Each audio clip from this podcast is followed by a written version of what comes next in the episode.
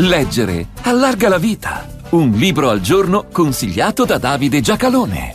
Quelle che animano le pagine di questo libro sono due famiglie, entrambe fonte di esperienze, di gioie e di dolori. Da entrambe l'autrice ha dovuto e voluto staccarsi per cercare una propria strada, diversa e distante dalle famiglie di partenza. Queste pagine ci accompagnano dalla nascita fino al consumarsi delle rotture, mentre i contorni di quel che viene dopo e l'approdo cui porteranno sono vita ancora da vivere. Eugenia Roccella, una famiglia radicale, pubblicato da Rubettino nel 2023.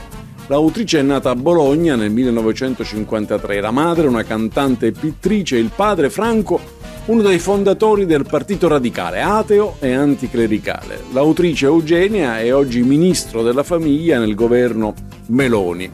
Lei però non era solo la figlia di Franco Roccella, era anche una fervente radicale, convinta pannelliana, femminista accesa come la madre. Si ha l'impressione che questo libro lo abbia scritto anche per raccontare come si arriva da quello ieri a oggi. Sebbene bolognese di nascita, l'autrice cresce in Sicilia, che è la regione del padre, ma non cresce con i genitori che preferiscono affidarla alla famiglia di lui. La madre non aveva una vocazione alla maternità e con il passare degli anni è la figlia a dover accudire la madre anziché il contrario, mentre Franco, esuberante e generoso, è sempre in giro immerso nella passione politica, che lo porta anche a feroci scontri con i compagni radicali. Si isola, si indebita, si innamora di altre donne e anche in questo caso la figlia veste i panni di una specie di tutrice.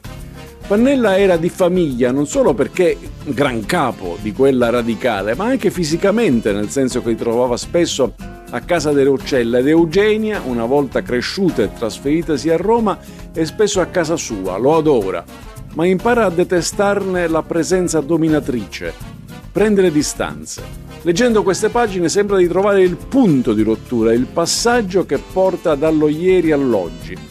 La madre ha problemi di salute ed entra in coma. I radicali sono favorevoli all'eutanasia e anche la madre lo era, ma viene salvata. Dal coma esce gradualmente, la ripresa è lenta ma c'è.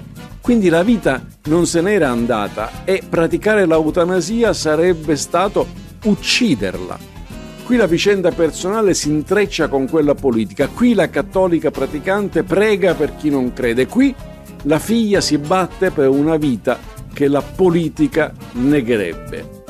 Non è un'evoluzione, ma una rottura, un cambio di direzione. L'odierna governante ha voluto illustrarne il tracciato. Eugenia Roccella, una famiglia radicale, buone pagine a tutti.